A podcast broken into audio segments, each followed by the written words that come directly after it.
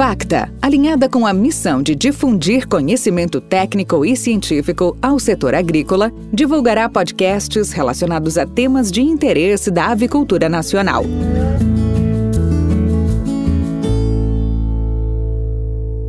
Olá, eu sou Marcelo Checo, sou gerente de serviços técnicos da Highline do Brasil. Hoje vamos falar sobre os principais manejos de poedeiras comerciais durante o crescimento. Podcast da Facta. Uma galinha de boa produção e rentabilidade começa com uma franga de boa qualidade. Quando a ave tem o tipo e o peso corporal correto no início do ciclo de produção, lhe permite alcançar todo o seu potencial genético. Os problemas que ocorrem durante o período de crescimento não podem ser corrigidos depois do início de produção de ovos. O galpão de cria pinteiro deve ser bem limpo e desinfetado antes da chegada das pintainhas. Deve-se programar um vazio sanitário do galpão de no mínimo três semanas entre lotes. Antes da limpeza e desinfecção, deve-se remover todo o alimento, o esterco e devemos iniciar um programa de controle de roedores. Este é o momento para fazer as reformas necessárias de equipamentos e galpão. Deve-se limpar o galpão com jato d'água sob pressão utilizando detergente para eliminar a matéria orgânica. Depois de ter limpado completamente, o galpão deverá ser desinfetado com pulverização ou espuma utilizando detergente aprovado. Aumentar a temperatura do galpão ajuda a melhorar a efetividade do desinfetante. Adicionalmente, há que pulverizar o galpão cinco dias antes da chegada das aves para assegurar as condições sanitárias. Temos que terminar a preparação do galpão pelo menos 48 horas antes da chegada das pintainhas. Permita tempo suficiente para que a temperatura do ar e do equipamento tenha a temperatura apropriada para as pintainhas. Note que a temperatura do ar aumenta mais rapidamente do que a temperatura do piso de cimento, da cama, dos equipamentos e da água do galpão. Devemos encher os comedouros ao nível máximo de ração, inicial ou pré-inicial de boa qualidade, de preferência na forma moída ou peletizada. Ajuste os comedouros e as guias para permitir que as aves tenham acesso aos comedouros desde o primeiro dia. Assegure-se que todos os bebedouros estejam funcionando apropriadamente. Ajuste os bebedouros para que as pintainhas possam beber com facilidade. A água de bebida deve ter vitaminas e eletrólitos para recuperar a perda de peso ocorrida durante a viagem. Coloque alimento sobre o papel dentro das gaiolas antes da chegada das pintainhas ou logo após o alojamento nas gaiolas. Aves criadas no piso devem ter pratos ou bandejas extras com alimentos ou colocar alimentos sobre o papel. As pintainhas e poedeiras devem vir de lotes de matrizes sãs e livres de doenças transmitidas verticalmente, o que é muito importante tanto para a saúde humana quanto para as das aves. As aves devem possuir níveis adequados de anticorpos maternais para uma proteção precoce contra desafios de várias doenças. As pintainhas devem ter um peso corporal adequado, um umbigo bem cicatrizado e devem ser livres de defeitos físicos. Todas as pintainhas devem ser vacinadas no incubatório de acordo com o programa eleito pelo produtor. Siga as recomendações de temperatura dos guias de manejos para as linhagens, pois, se a criação é em gaiola ou piso, há diferenças. A pintainha recém-nascida não pode regular sua temperatura corporal e, portanto, devemos fornecer condições ambientais apropriadas. A umidade do ar na primeira semana deve ser de no mínimo 40 a 60% para prevenir a desidratação. Aves criadas em gaiolas requerem um manejo cuidadoso da temperatura e da umidade, já que as aves não podem buscar uma área cômoda tão facilmente como as aves fazem quando são criadas no piso. As aves criadas no piso, em galpões com aquecedores ou calefação, devem limitar ao círculo de criação. Observe o comportamento da ave para determinar se a temperatura está correta. As aves devem estar distribuídas uniformemente na área de criação. Quando as aves se agrupam, nos indica que a temperatura está baixa ou há correntes de ar excessivas. Em um ambiente frio, as aves piam com um tom angustiante. Quando as aves têm muito calor, se mostram letárgicas e tratam de se afastar da fonte de calor. Aves estressadas tanto por frio quanto por calor podem ter cloacas pastosas ou emplastradas. Verifique nos guias de manejo sobre as regras locais, legislações, para cada tipo de criação e produção, o espaçamento em centímetro quadrado por ave, espaçamento de comedouro, quantidade de aves por bebedouro. Para aves criadas em gaiola, coloque papel no fundo das mesmas por 7 a 10 dias.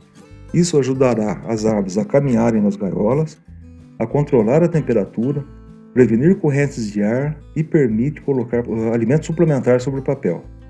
Deve-se colocar o alimento na frente dos comedouros para treinar as aves a mover-se para os comedouros permanentes.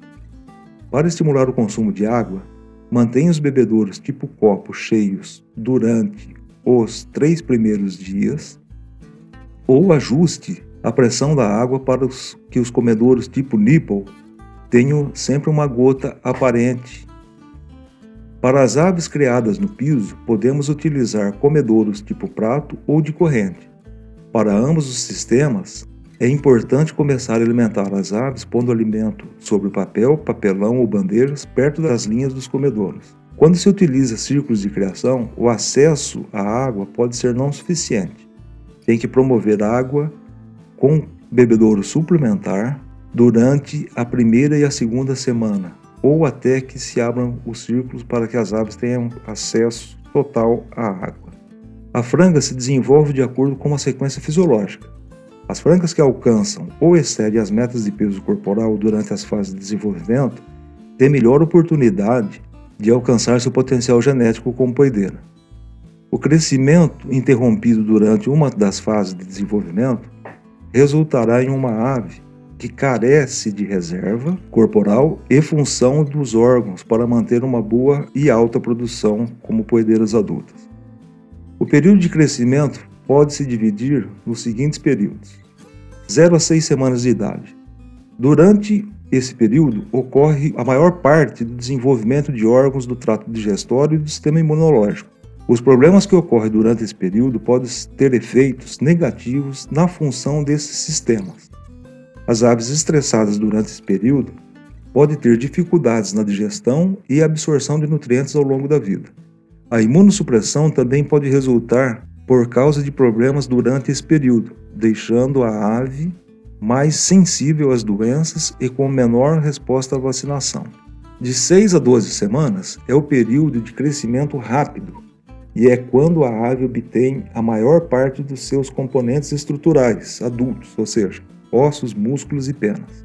As deficiências de crescimento durante esse período evitarão que a ave obtenha suficientes reservas dos ossos e músculos, as quais são necessárias para sustentar um alto nível de produção e para manter uma boa qualidade de casca de ovo. Em torno de 95% do esqueleto está desenvolvido até o final da 13ª semana, mais ou menos. Qualquer crescimento compensatório que ocorrerá após esse período não aumentará o tamanho do esqueleto. A quantidade de reserva mineral disponível para a formação da casca do ovo está diretamente relacionada com o tamanho do esqueleto da ave. Reações vacinais, debicagem, manipulação e outras práticas de manejo estressantes podem atrasar o desenvolvimento durante esse período de crescimento rápido. 12 a 18 semanas. Durante esse período, a taxa de crescimento diminui, o trato reprodutivo amadurece e se prepara para a produção de ovo. O desenvolvimento muscular continua e a proliferação das células de gordura ocorre nesse período. O ganho excessivo durante esse período pode resultar em uma quantidade excessiva de gordura abdominal. O peso corporal baixo e os eventos estressantes podem atrasar o início de produção de ovos. Uniformidade e peso corporal são outros itens que a gente deve prestar muita atenção. A uniformidade dos pesos corporais de um lote é tão importante como alcançar a meta de peso corporal. A meta de uniformidade é de 85% em média durante o período de crescimento. Outro desafio que resulta baixa uniformidade é que as frangas começam a produzir o ciclo em diferentes tempos e as aves de menor peso produzirão ovos menores do que o normal. As causas da baixa uniformidade podem ser enfermidades, amontoamento que conduz à competição por comedores e bebedouros, nutrição inadequada, rejeição do alimento devido à má qualidade, manejo do alimento e ou do tratador, manejos estressantes, erros de debicagem, Qualquer restrição de água no consumo também reduz o consumo de alimento. Para corrigir a uniformidade, só tem um manejo: seleção. Deve-se iniciar um programa de monitoramento de peso desde a primeira semana de idade. Deve-se pesar individualmente pelo menos 100 aves e semanalmente. Continue pesando semanalmente até que as aves alcancem o tamanho corporal maduro às 32 semanas, e depois, pelo menos a cada 5 semanas, durante o resto do período de produção. Para lotes criados em gaiolas, gaiolas de todos os níveis e locais dentro do galpão devem ser selecionadas. Todas as aves dentro desta gaiola devem ser pesadas separadamente. E se as mesmas gaiolas selecionadas devem ser pesadas a cada semana. Selecione gaiolas no início e ao final da linha dos comedouros e nos níveis altos e baixos. Lotes criados no piso somente pesa-se ao acaso, mas pode escolher aves de diferentes partes do galpão. É preferível monitorar o peso corporal semanalmente, já que desta forma o produtor pode identificar rapidamente os problemas de crescimento. O problema deve estar associado a uma troca de alimento ou uma prática de manejo estressante, permitindo que se tome uma ação corretiva. Pese as aves antes de uma troca de ração programada, tal como a troca de uma ração inicial para o crescimento, por exemplo. As trocas programadas nas formulações de alimentos sempre devem se basear no alcance das metas de peso corporais e não a idade do lote. Os lotes com aves de baixo peso ou com uma uniformidade baixa devem permanecer com uma formulação mais rica em nutrientes. Os lotes que irão receber alguma vacinação injetável ou durante ondas de calor, estresse calórico, devem ser colocadas novamente formulações mais concentradas para compensar a perda de apetite. Muitas doenças afetam mais as aves que crescem em piso do que as aves que crescem em gaiolas. Em particular, deve-se controlar bem a doença de gumburo e a coccidiose, para se ter certeza de que as aves têm uma boa uniformidade e ganho de peso. Tratamento de bico ou debicagem. Temos o tipo convencional, que é uma debicagem com 7 a 10 dias de idade e, dependendo da linhagem, fazer a segunda com 6 semanas de idade ou depois de 12 semanas de idade pois não queremos que as aves percam peso entre as semanas 6 e 12, onde estão os maiores ganhos de peso semanais. Temos a debicagem em V. Normalmente se faz somente um tratamento entre 6 e 9 dias de idade. Se tudo for bem executado, não há necessidade de um segundo corte. Se tiver necessidade de correção, também indicamos fazer em torno de 6 semanas de idade ou depois com 12, 13 semanas de idade. Tratamento infravermelho, realizado no incubatório, com um dia de idade. Normalmente, só o tratamento infravermelho é suficiente e não necessita de um segundo corte ou correção. Se necessário, também realizar a correção com 6 ou depois de 12 semanas de idade. Desenvolvimento do músculo de peito. Temos que examinar o desenvolvimento do músculo do peito, já que é um bom indicador de que as aves têm um desenvolvimento adequado e pode predizer a produtividade futura da poideira. O músculo contém glicogênio, uma forma rápida de energia disponível utilizada para a produção de ovo. As aves que iniciam a produção de ovos com músculos insuficientes não terão energia disponível suficiente para manter uma alta produção de ovos. Os programas de eliminação decrescente promovem o crescimento, determinam a idade de maturidade sexual e afetam o tamanho e a massa do ovo, dentro dos limites de cada variedade genética da poideira. Durante a primeira semana, as aves se beneficiam da luz brilhante do galpão. A intensidade de, de luz mínima deve ser de em torno de 30 lux, programando os relógios de acordo com o programa de luz feito para o lote. Além disso, se permitido pelos regulamentos locais, você pode utilizar um programa de iluminação intermitente, ou seja, 4 horas de iluminação seguido por 2 horas de escuro, durante os 7 a 14 dias iniciais. Em um programa típico de iluminação decrescente, as horas de luz diminuem gradualmente nas primeiras 10, 12 semanas de idade. Isso proporciona ao lote de aves jovens em crescimento horas adicionais no tempo de alimentação para promover o crescimento. A idade de maturidade sexual ou tamanho do ovo não serão afetados se o período decrescente é de 12 semanas ou menos. Mas podemos adiantar ou atrasar o início de produção, de acordo com a necessidade de cada granja. Concluindo, é essencial prestar muita atenção aos principais manejos de aves para obter o sucesso e melhores resultados dos seus lotes de poedeiras. O crescimento de um lote com peso corporal e conformação corporal adequada irá permitir um período de postura bem sucedido.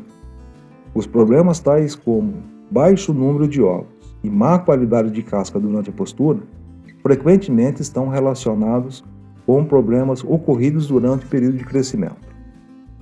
Gostaria de parabenizar a FACTA pela iniciativa e meu muito obrigado.